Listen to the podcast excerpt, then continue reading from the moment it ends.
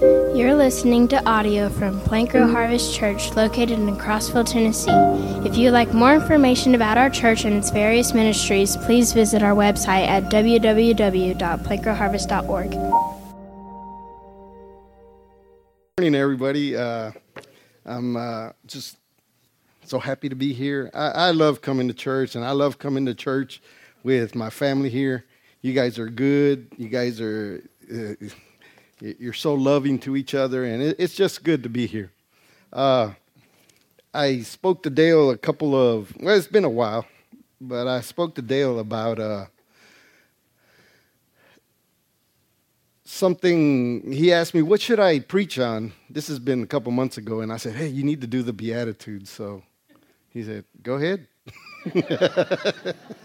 so I'm going to do the Beatitudes. And uh, I've got a few pages, like 15, 16 of them. So uh, three or four o'clock this afternoon. Hey, I can do it before two, so we can go to the baptism. Okay. But uh, to me, the Beatitudes are very interesting because uh, I had, when I first read them, I, I was a, a 13, 14 year old boy, and I thought they were very interesting.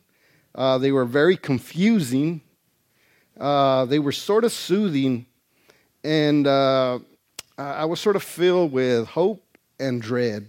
And, and so the more I studied them, the more confused I sort of became. And uh, so these last couple of weeks, I've really been digging into them, and they're starting to make sense now. And I just want, uh, let's just pray real quickly. Lord, I, I, pray that these words that I'm going to use are your words and that you uh, fill our minds with your word and change our hearts, Lord. I pray, Father, for everything that will be done and said in this church today, Lord, because we're doing it for your glory. In Jesus' name, amen. So, uh, as I was looking through this, I was thinking to myself, I'm sure everybody's thought it. How can you be blessed when you're poor in spirit, when you're mourning, when you're uh, when you're meek? Because we, we, don't want to be meek.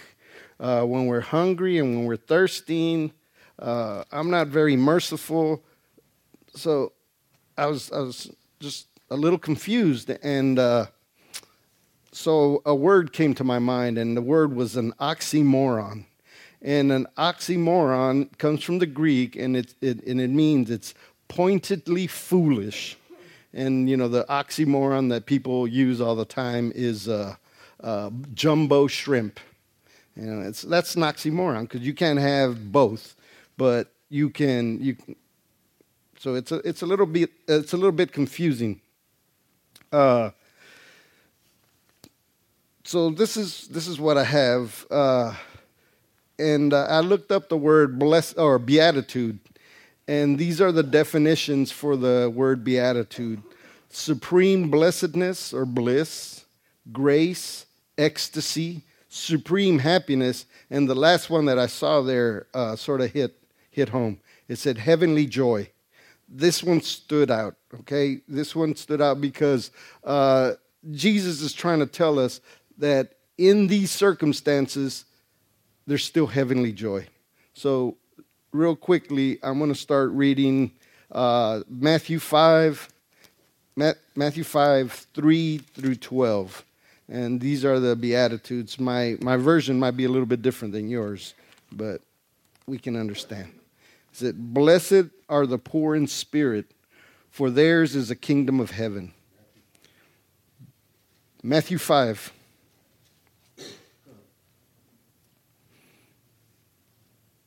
verse 4, it said, Blessed are those who mourn, for they will be comforted. Blessed are the meek, for they shall inherit the earth.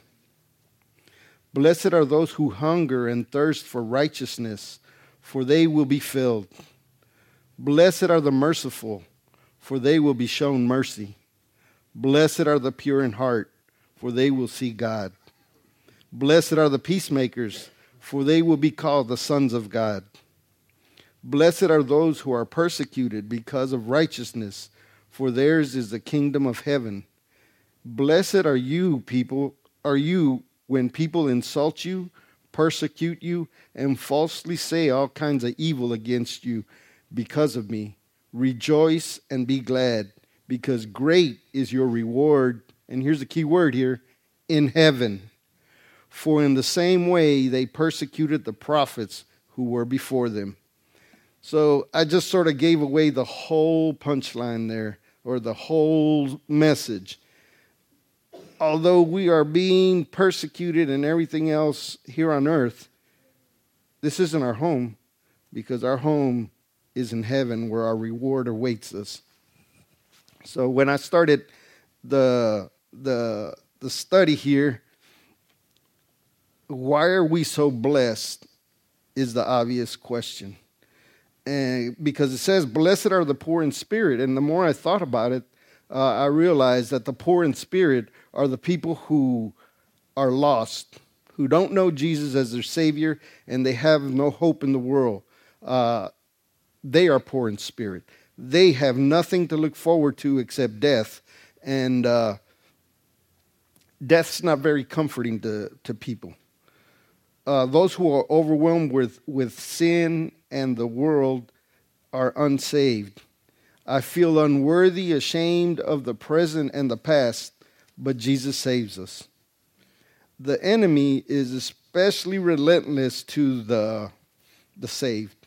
He's always, always got something to tempt us with, always some trouble that uh, he's going to bring into our life. I was uh, I was thinking the other day, and uh, I saw something.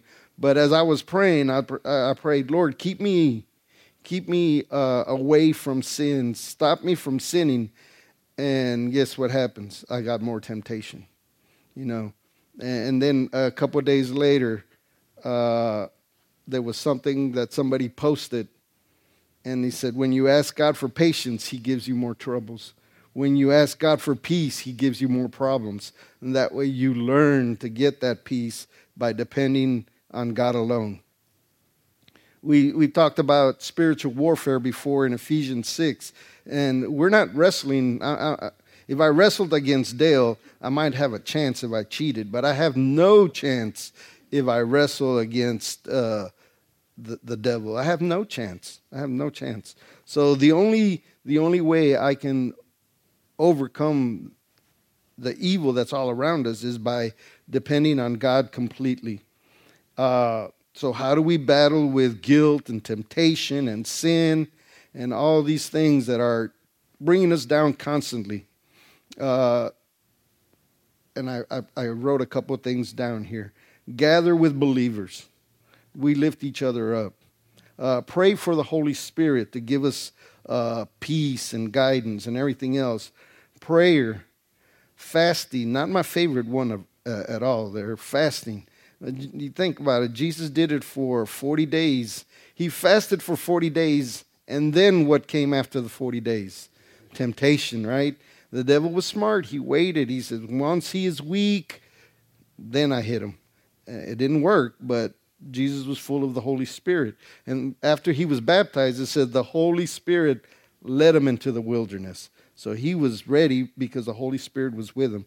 And we have that same Holy Spirit available to us. Uh, so in 1 John 4, it tells us that greater is he that is in us than he that is in the world. And we can, we can fix this by being completely, completely uh, dependent on God and doing the things that God asks us to, to do in James 4 8, it says, Draw near to God, and he will draw near to you. So that's what we got to do. And then it says, Cleanse your hands, you sinners, and purify your hearts, you double minded. So James keeps going on a little bit further, you know, because we need to wash these, these hands from the sin that we're part of every day. Uh, sin will ultimately lead to death the Holy Spirit draws us to Jesus, which ultimately leads to life.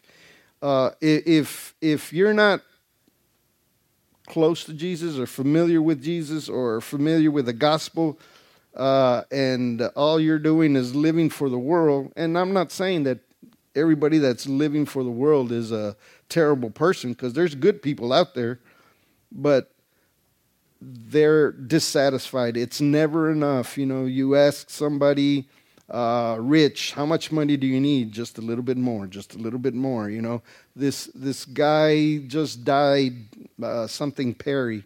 He was a real famous guy. He was on a TV show in the '90s. Luke Perry, Matthew, Matthew Perry.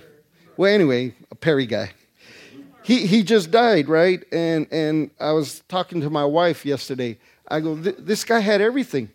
He had fame. He had uh, money. He and somehow he needed to turn to drugs because uh, according to him, he was on drugs the whole time he was on that show, and he never, never, never was able to uh, break away from those drugs. But he had it all, and we think, well, if if if I had this or if I had that, I would be all right. Well, but that's not true. Some of us uh, are old enough to remember the 60s and the 70s. Uh, and back then, the, the deal was drugs, sex, and rock and roll. That, that's going to be that's going to be what you need, but that, that ends in tragedy. How many uh, famous uh, actors, actors and uh, singers and everything from that time frame ended up getting uh, uh, overdose overdose on drugs. Janis Joplin, Jimi Hendrix, and uh, the the Elvis, the guy from the Doors. I can't remember his name. These guys had it all, and and what happens? They're dead. They're dead. They're, and they worse. They probably died in their sins. So being poured in spirit, being broken by the conditions of the world, it does something good it draws us to God. And that's when the blessings come, right? When we finally reject the, the, the sin of the world and, and come broken to Jesus, he's not gonna, he's not gonna reject us. The poor spirit ultimately leads to joy in Jesus. Uh, in, uh, in, in Isaiah 55, it says, As the heavens are higher than the earth, so are my ways higher than your ways, and my thoughts higher than your thoughts. I'm sure we all could tell God how we want Him to fix the world and how we think things should be, but His ways are much better than our ways. And, you know, uh, God says our way, our things, our, our, our wisdom is foolishness. And I really like this uh, uh, in 1 Corinthians 1 18 through 27, uh, Paul speaks of the foolishness of man. Uh, he said, God's, God made the wisdom of the world foolish. You think about the, what the world thinks is smart, right? Women can be men, and men can be women. Uh, fetuses are not human. That's what the world tells you. In verse 21, it says uh, preaching is foolishness. But what is how did Jesus uh, reach the world? Just by preaching. By and then he commissioned twelve guys, and then Paul, and then the whole world was turned around by the foolishness of preaching. In uh, verse twenty-three, uh, the crucifixion is foolishness. They, they said, "There's no way that guy lived. There's no way." Uh, some people have come up with a swoon theory. Some people have said, oh, the women were so distraught that they, uh, they went to the wrong tomb, and so they found it empty. And others said that the body was stolen by the apostles. Well, if you read the Gospels, the Gospel tells us that uh, there was Roman soldiers there, and uh, these guys were not nice guys. You know, these guys weren't like the security guards at a concert or something. These were killers. And they're telling people that these killers were overwhelmed by these apostles who a day before had been running around uh, scared to death. It's not happening. The, the only answer is Jesus rose from the dead. And that's, that's what we're happy about. That's why we're blessed, right? And it says, God chose the foolish, the weak, the lowly, and the despised to change the world. Uh, in in in uh, in the Old Testament, Moses is told to circumcise everybody on the all the children on the eighth day. Well, there's been studies and, and they've tried to figure out wh- why the eighth day. Why not the second day? Why not the third?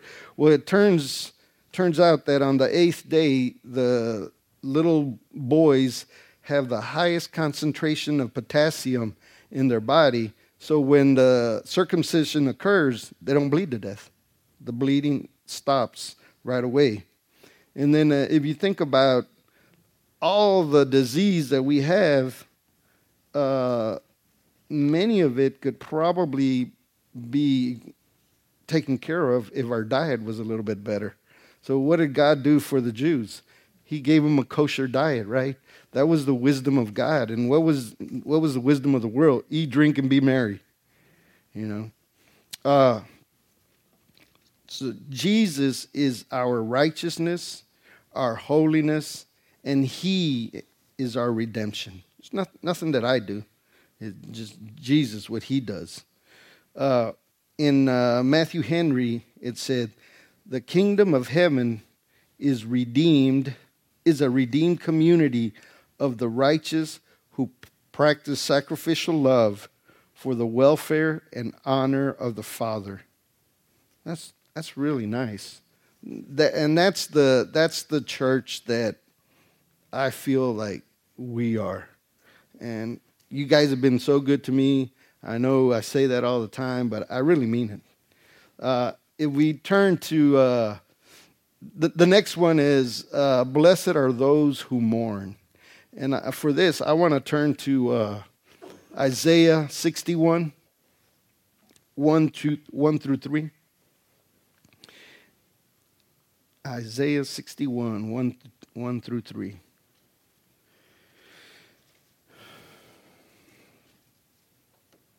And this is what Jesus says when he first starts his ministry.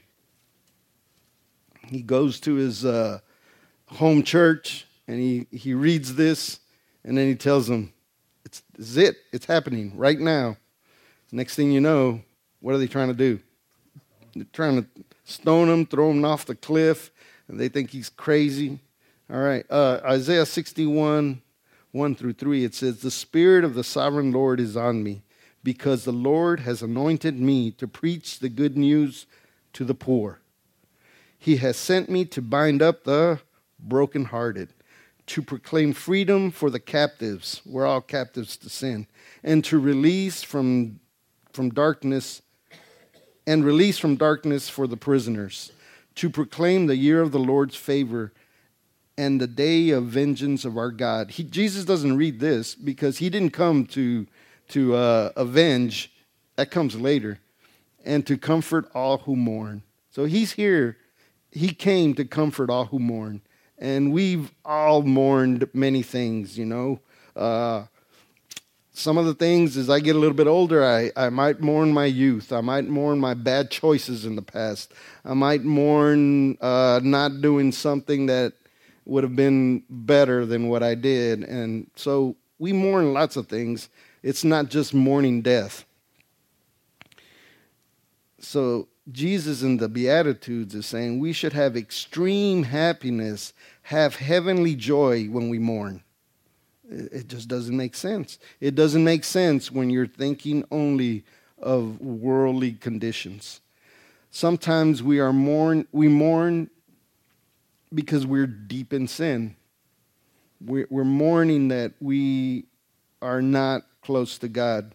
We feel weak, we're broken, we're unclean, and we don't feel like we're deserving of grace. We don't deserve grace, but God gives us grace anyway uh, Jesus came to heal the brokenhearted. Jesus binds our wounds with mercy and love.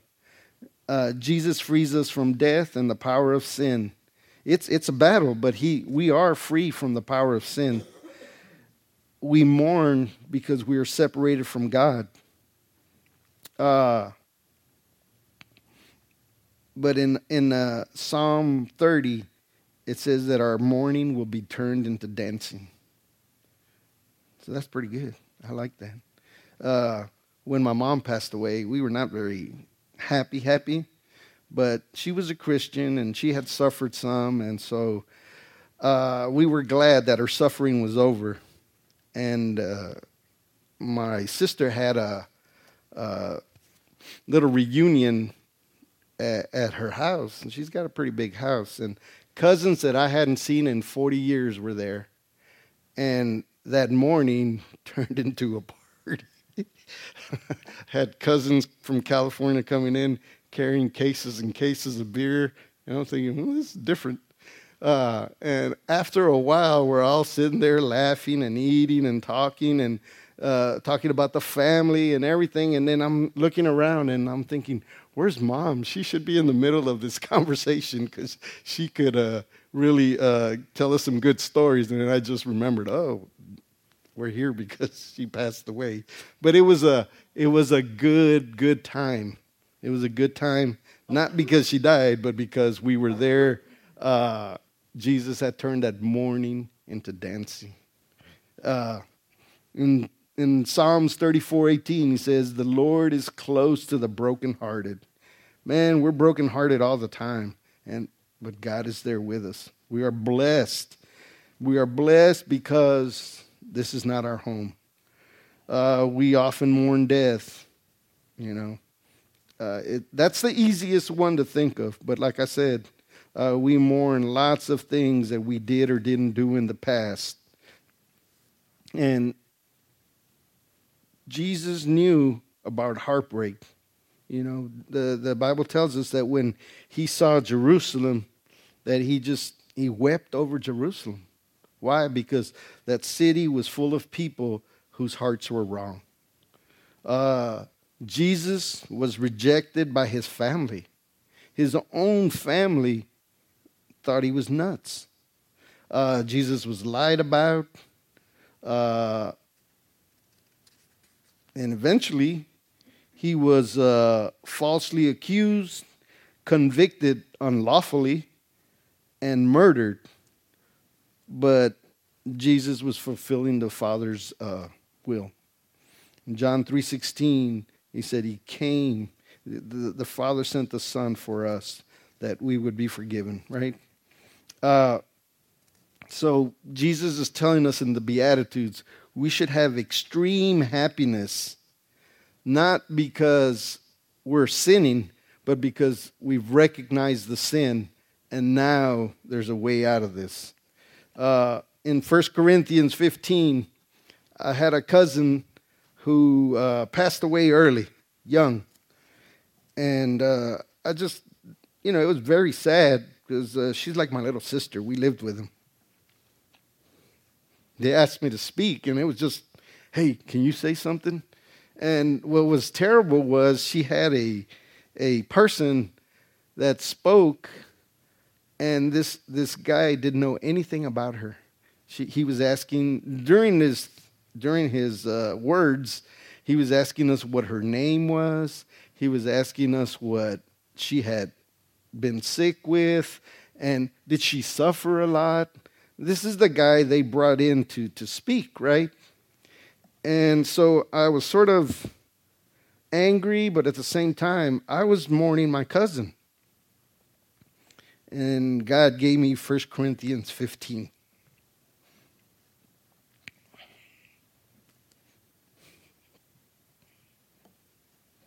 It says our earthly body is going to be turned into a heavenly body. Our perishable, perishable body will be imperishable. It's sown in dishonor, but it's going to be raised in glory. And uh, it's, it's sown in weakness, but it will be raised in power. It's natural. It's a natural body. It, it's doing its thing. It's going through its cycles of life, but it's going to be raised a spiritual body. And when I think of being raised in a spiritual body, I always think of Jesus after the resurrection, right? He's walking on the road to Emmaus with those guys. He's talking to them. They don't recognize him. I don't know why They don't recognize him. And uh, they finally sit down to eat, and uh, they don't want, they're, they're, they feel so good that they don't want him to leave them. He said, Come on, sit down, eat with us. And so as they break bread and he starts to pray, they recognize him and he's gone. And then another time, the apostles are all in that room locked up because they're scared to death and he walks through the walls. You know, and that's the kind of body I want. I can beat Dale in basketball then. he's, he's such a cheater. He's born so big, you know. But when I'm raised in that spiritual body, then I can see Jesus. Uh, then the mourning will be no more, you know. It's going to be gone. Uh, only by mourning our sin and recognizing it can we be brought to the cross and be saved by Jesus. Uh, we remember the prodigal. The prodigal returns to the Father when? When he recognizes his terrible mistake and he, he realizes, hey, I'd be better off being a, a, a slave for my father than out here. Addicts and destructive lifestyles, they don't turn to Jesus until they're at the very bottom. Uh, we hate ha- we, we have to hate sin and its effect on our lives because if we don't, then we're still going to be stuck in that in that uh, merry-go-round of sin and, and guilt and sin and guilt, and it, it's just never going to end. It, it's a terrible thing to have wasted our potential on sin. And, and I, I get so upset when I think about people like Elvis. I was never really an Elvis fan.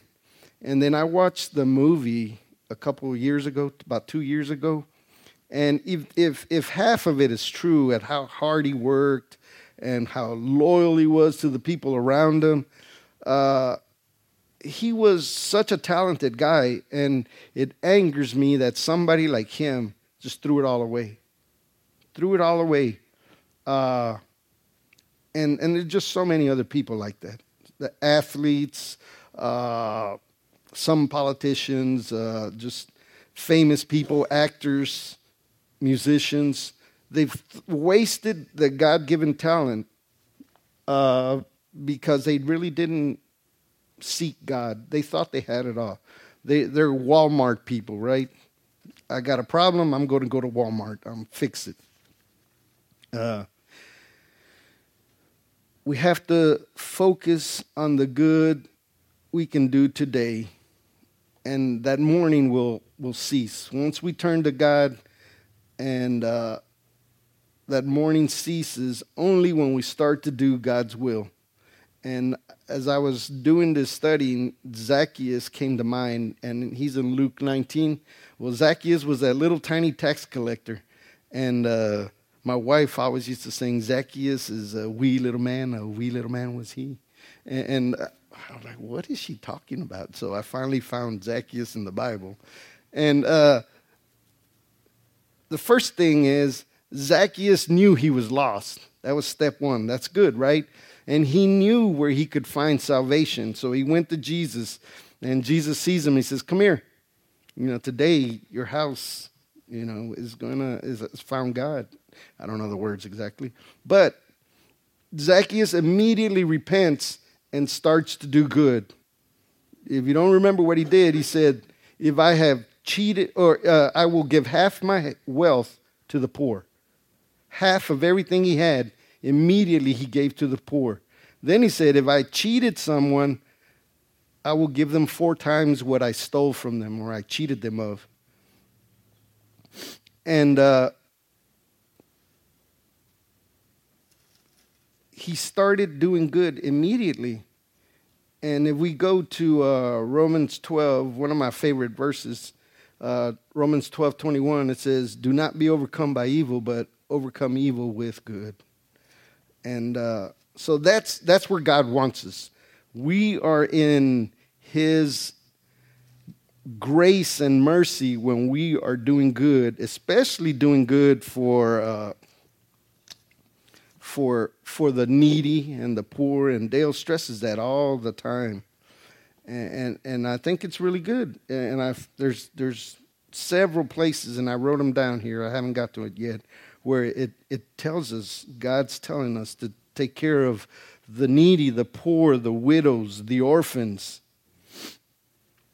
In Joel 2, he says, Return with all your heart Return to God with all your heart, with fasting and weeping and mourning. That's how we return to God when we're, we've been in sin. And he says, Rend your heart and not your garments. If you remember in, in those days when something terrible happened, the first thing they did was rip their clothes. And he's like, I don't want you to rip your clothes. I want you to really rip your heart and make sure that your heart is right. Then it says, Return to the Lord your God, for he is gracious and compassionate, slow to anger and abounding in love, and he relents from sending calamity. Man, that really spoke to me, you know. He relents from sending calamity because he's slow to anger and abounding in love. That really spoke to me. Uh, when we repent, it equals forgiveness. When we're forgiven, we're full of joy. Uh, I've seen a lot of people uh, turn their life to God, and it never fails that they're weeping. But they're not weeping, you know, because they're sad. They're weeping because they're full of joy then, right? And I keep saying this this is not our home. We're just passing through. Uh, in uh, 1 Peter 2 9, he says, We're a chosen people, a royal priesthood. If we're priests, we got to get out there. A holy nation, God's possession and proclaimers of the gospel. We're called out of darkness into his marvelous light. And I remember a couple weeks ago, uh, Andrew spoke and he talked about uh, darkness means chaos, but light meant order. And if you think about it, that's very true, right? At night, if you start walking in your house, there's going to be toes smashed, knees bumped, but when you turn on that light, you're not running into anything. So the poor in spirit and the mourning lead to godly repentance and salvation. And I'm going to have to leave it there. Uh, we'll have to finish at, a, at another time, but uh, I want to go ahead and pray and uh, get ready for our activities in the back. Lord, I thank you for this word you have given us. I pray, Father, that it uh, touches hearts and that people will uh, really turn to you and mourn their sin and reject the, the, the wickedness that's in the world, Lord. And let, let it start with me, Father, because, uh, like Paul said, I am the chief of sinners. Lord, I just pray for your mercy for this church, for your grace, Lord, for you to give us a vision because we know that there's people out there that are lost. And Father, we just pray for your uh, mercy on our sick. And Lord, be with us as we go this week and let us be salt and light for you, Lord. In Jesus' name we pray. Amen.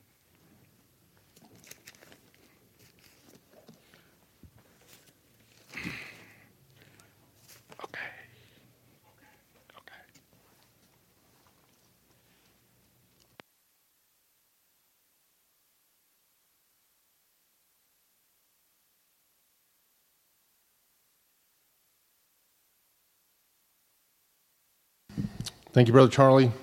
And we're going to work some more on that. We might skip a few weeks. We'll be back to that. We want to go through and spend a lot of time really working through the, the Beatitudes there and really focusing on those verses. I want to talk about it's important what he talked about and recognizing where we're poor in spirit, what we're missing, what we're mourning. Um, I'm really working, something's working me over and has been working me over for, a, for say, a week now.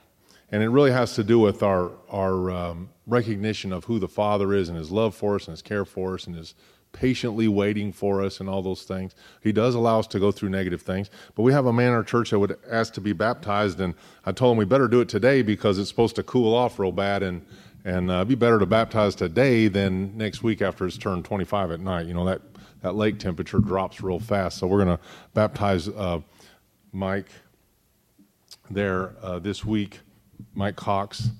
And um, but I wanted to read you just a couple things out of Acts because I always want us to have the right idea before we go, and we'll focus on one or two little things there once we get ready to baptize them. But the first place in Acts chapter 2. Of course, we have John baptizing for repentance, but if you go to Acts 2, uh, there at verse about 36 or so, Acts 2 36. I wrote down all the baptism verses. We're not going to read them all, but when I, I, kept going to Peru and these people were kept asking these questions, why would I get baptized? Because they had this thing about getting saved, and then it would be years and years and years before they get baptized because they had all these rules. There's no rules. They would have to, you'd have to be saved. If you were a woman, you couldn't be divorced. Uh, you couldn't, um, Acts 2 and 36 is where we're going. You couldn't be divorced. Um, uh, you had to be married. Um, you had to be over a certain age. You had to do a particular number of classes or different things before they let you get back. This was in the Assemblies of God flavor there, which is the more uh, evangelical um, church there in South America that I've worked with. Much more than the Baptists, very closed off. And you had a lot of rules to get in there, but the Assemblies of God was about reaching people with the gospel, and so I we end up going and doing work with them more often than not. But uh, I started talking to Pastor Elias, and I'm like, Elias, that's not what the book says. There's not a bunch of rules. There was an old lady in their church, she was in her 80s, and she wasn't allowed to take communion because her husband had passed away. I was like, Where do you find that in the book, boss? That's not in the book. I mean, Thomas took communion with Christ and he still doubted. What are you talking about?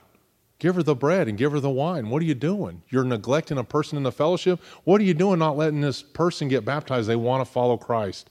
One of the uh, big sorrows that I ever saw was there as well was seeing a person receive Christ and not having a pastor to hand them to, to take them, to baptize them, to care for them. And then you come back years later and you can't find them, or six months later you can't find them, or they're in with the Mormons or the or the Jehovah's Witness. Somebody will grab them. You know, it's terrible. So Peter he does it right. There's some pools right here. They've got, uh, you, you can see them there. There's like a stair step of pools coming down from where P- Peter was preaching here, because it says about 3,000 were baptized that day. Can you imagine? There's some tired guys. I hope they were all really skinny, like 85 pounders they were baptizing, because they 3,000 people. One, two, three. They're all coming down, bap- wanting to be baptized. Peter's talking to them. He's given them the message. They, they've seen what happened with Christ, they saw it. And Peter says, Therefore, let all the house of Israel know assuredly that God has made this Jesus, this Messiah, Yeshua, whom you crucified, whom you killed, both Lord and Christ. And when they heard this, they were cut to the heart, and they said to Peter and the rest of the apostles, apostles Men and brethren, what shall we do? Desperate. Peter said to them, Repent and let every one of you be baptized in the name of Jesus Christ for the remission of sins, and you shall receive the gift of the Holy Spirit, for the promises to you and to your children and to all who are afar off, as many as the Lord our God will call to himself. Wow. Right then, there was no class. There was no two weeks, wait two months, get married, get divorced, don't get married, uh, turn 18. There's nothing. If you're saved in obedience to Christ and we get baptized, even Christ himself was baptized. He allowed the judgment of all the way back from Adam to flow over him in that picture in the Jordan of John, where the Israelites had crossed the Jordan and the water didn't flow over them, water being judgment. With Jesus, he said, Let it flow, man. All the way back from Adam, it says, the waters were stored up against the Israelites. But when Jesus stepped into the Jordan, all the sin from all time, all the wrath of God figuratively rolled over Jesus and he proved that he could take it where man could not. And he says, in this picture, be baptized. So the question is if you've been repentant, if you have accepted Christ and decided that I'm going to follow him, well, then you should get baptized. Let's look at this one, the Ethiopian eunuch, one of my favorites, Act chapter uh, 8. Philip was uh, later what's the word, martyred, he was on fire. Acts 8, verse 26. Angel of, Lord, of the Lord. There's a lot of stuff going on in Acts. I pray it happens to you this excitingly. The angel of the Lord spoke to Philip, saying, Arise and go towards the south along the road which goes down from Jerusalem to Gaza. Hmm, interesting. Right when stuff's going on today, right? This is desert. So he arose and went, and behold, a man of Ethiopia, a eunuch of great authority under Candace, the queen of Ethiopia's, uh, Ethiopian, who had charge of all her treasury. This was a wealthy guy. This was the, the main guy. Though a eunuch, a, dis, a dismembered man, he was still very influential, had a lot of speaking. And you know, this is a crazy thing, but in the 60s, early 70s, a lot of Ethiopians started showing up with these Jewish traits. And the Jews sent a bunch of airplanes to Ethiopia to bring them back to Israel. I wonder where they got the gospel. It may have been founded with this Ethiopian eunuch. We'll see how that goes. So he sends her he sent, he was returning. He had come to Jerusalem to worship. He wants to know the one true God. He was returning, and sitting in his chariot, he's reading Isaiah the prophet. And the Spirit said to Philip, Go near and overtake this chariot. So Philip ran to him and heard him reading the prophet Isaiah and said, Do you understand what you're reading? And he said, How can I unless someone guides me? And he asked Philip, Okay, again, here's an extremely wealthy, powerful person attached to the king, the queen. And then here's you, a Joe Blow, average nobody. And you walk up to this extremely wealthy, powerful, influential person in his whatever, Bentley Cadillac chariot, right? And you're on foot. And you say, You know what you're reading there, big man? And he goes, How can I unless somebody tells me? The humility of the man, the poor in spirit. He recognizes there's a Messiah, but he can't put his finger on it. Where's he at? He was led as a sheep to the slaughter. This is the scripture he was reading. As a lamb before its shears is silent, so he opened not his mouth. In his humiliation, his justice was taken away. And who will declare his generation? For his life is taken from the earth. So the eunuch asked Philip and said, I ask you, of whom does the prophet say this, of himself or of some other man? If you saw a person struggling with the gospel, would you be Philip enough to go to him and tell him what it is and give him the highlights? You could do it. Philip's no better than you, he's no higher than you, an uneducated man. You could do it. You know the word. Tell him. So the eunuch answered and said, answered to Philip, I ask you, of whom does the prophet say this, of himself or some other man? Philip opened his mouth and beginning at this, this scripture in Isaiah, preached Jesus to him. As they went down the road, they came to some water. Can you imagine what the water was like in the middle of the desert? Every animal and whatever going through that. And the eunuch said, See, here's some water. What hinders me from being baptized? Oh man, he's about to turn the corner. Philip said, If you believe with all your heart, you may. And the eunuch answered and said, I believe that Jesus Christ is the Son of God. So he commanded the chariot to stand still. So there's other people here. The eunuch in humility before peons. You know what a peon is? He's a way, a low rent, a nothing. He says, Hold up the chariot. I'm getting in that water. So he commanded the chariot to stand still, and both Philip and the eunuch went down into the water, and he baptized him. Now, when he came up out of the water, the Spirit of the Lord caught Philip away, so that the eunuch saw him no more, and the eunuch went on his way rejoicing. But Philip was found at Azotus, and passing through, he preached in all the cities until he came to Caesarea. Joy follows obedience right there. The Ethiopian eunuch is turned on. The Spirit is turned on in him, and he's ready to go to work. The baptism didn't save the eunuch, the baptism was the obedience to his salvation. Surely this man is the Son of God. Jesus is the Christ, the Son of God. How would you know that unless the Father revealed it to you? You wouldn't. I got one more for you. Go to uh, Acts chapter 10, a man named Cornelius. So, what we're seeing here is Jews giving the gospel to Gentiles, and now the Jews need it from the Gentiles. We've turned a, a corner over the centuries. So, Cornelius, again, very wealthy man. Peter, a fisherman, a nobody. He was known, he was a known nobody, but he was still a nobody in relation to Cornelius.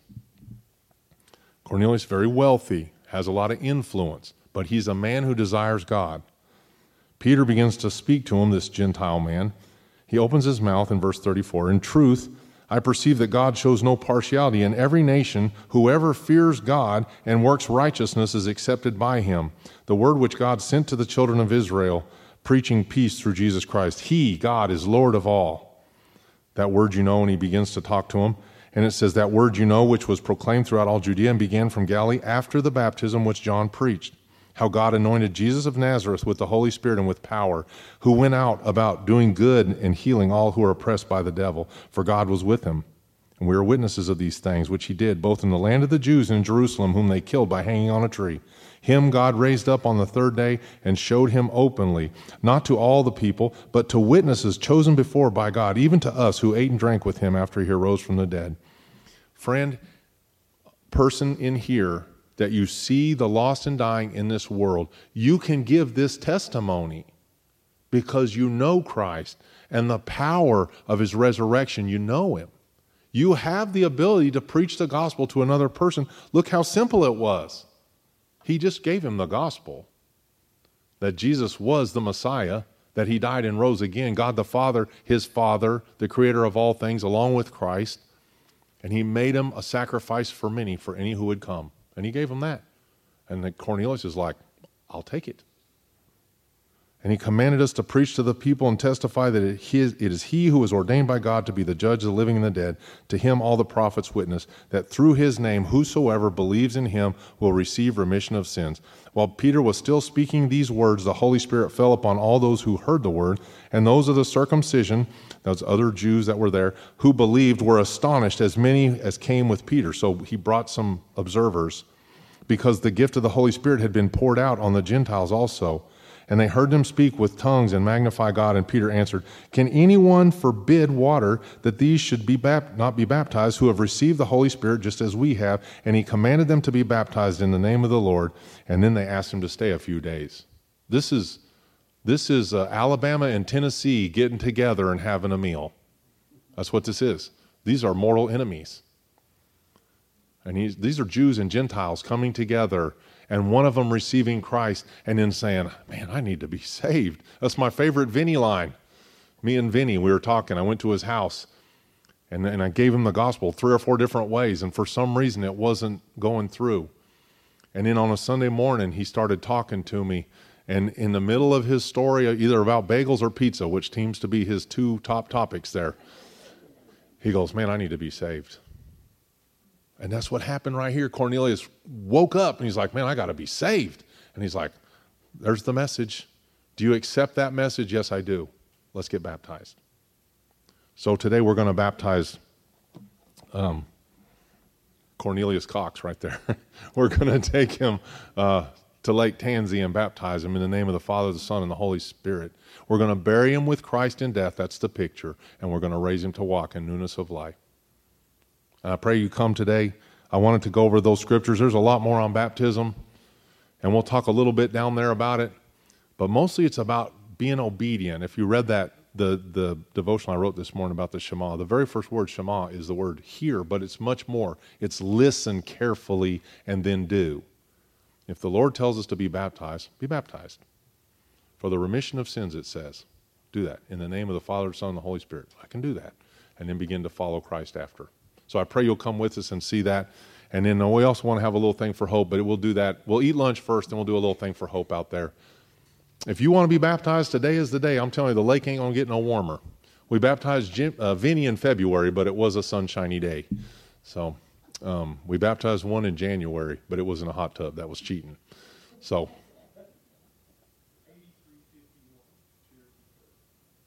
Okay. It's right about 8351 to 8401. It's right in there. But you'll see it. It's a big low house there on the on the left as you're coming up Cherokee Trail. Okay. I pray you come. If you want to be baptized today, just come on. Be ready. Bring some bring some a change of clothes and we can change clothes there at the house um, when we get ready to leave. I'm excited that someone would come and say, I want to be baptized because it shows obedience. The reason the heart of this church is so happy and joyful is there's people that here that want to be obedient.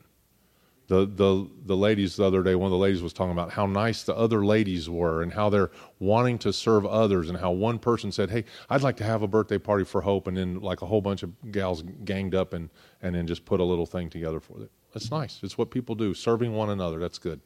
I pray that you're as good a servant outside the fellowship as you are in. Father, in the name of Jesus this morning, we want to offer this time of praise to you and thanksgiving for all that you've provided for us for your sent one, the Holy One of Israel, Jesus the Messiah, Lord. So grateful that you sent him, Lord, for whoever it was that gave us the gospel on that day. I'm so grateful, Lord, that I was wise enough to receive the word and, like the eunuch, go away glad. I remember coming home and running around and just being so happy. And I couldn't even tell you why. I'm sure the eunuch was that way. I pray that those that are here today that have um, a lukewarm relationship with you would be ignited, Lord, that you would ignite the stove burner under them and heat them up and make them boiling so that they're boiling over and pouring off that rivers of living water onto other people so that other people could receive the gospel. Lord, I pray for our country. Our country's in the spot it is, is because people have quit giving others the gospel. People no longer seek God, but they're enemies of God. Lord, I pray for our nation. I pray for the leadership of our nation. I pray for these here. I pray for our county and our county officials, city leaders. Lord, that we'll go and testify to them. And we'll tell them, are you doing this because you're doing it in the name of God? Are you doing it for self aggrandizement? What are you doing it for? Help us, Lord. Help us to see your guidance, your direction in this life. What you want for us to do, Lord, I pray that we would do it. Father, I'm grateful today for Mike that he would be submissive to your will to go and be baptized in, in your name, and that he'd be a new man uh, ready to go and preach the gospel to all nations. Thank you, Lord, for your goodness to us and for your care for us. Thank you for the hands that prepared the food, Lord. I pray for those that are going to come and eat with us today. We have some, some different people eating with us today, Lord. I pray that we'll be kind to them, that we'll be a good witness to them, Lord. We'll be edifying to them, Lord, and that they'll grow spiritually from their moments together with us. Father, we give you all the honor, glory, and praise. We give you this service today. I pray it's a sweet smelling aroma to you. All in Jesus' name.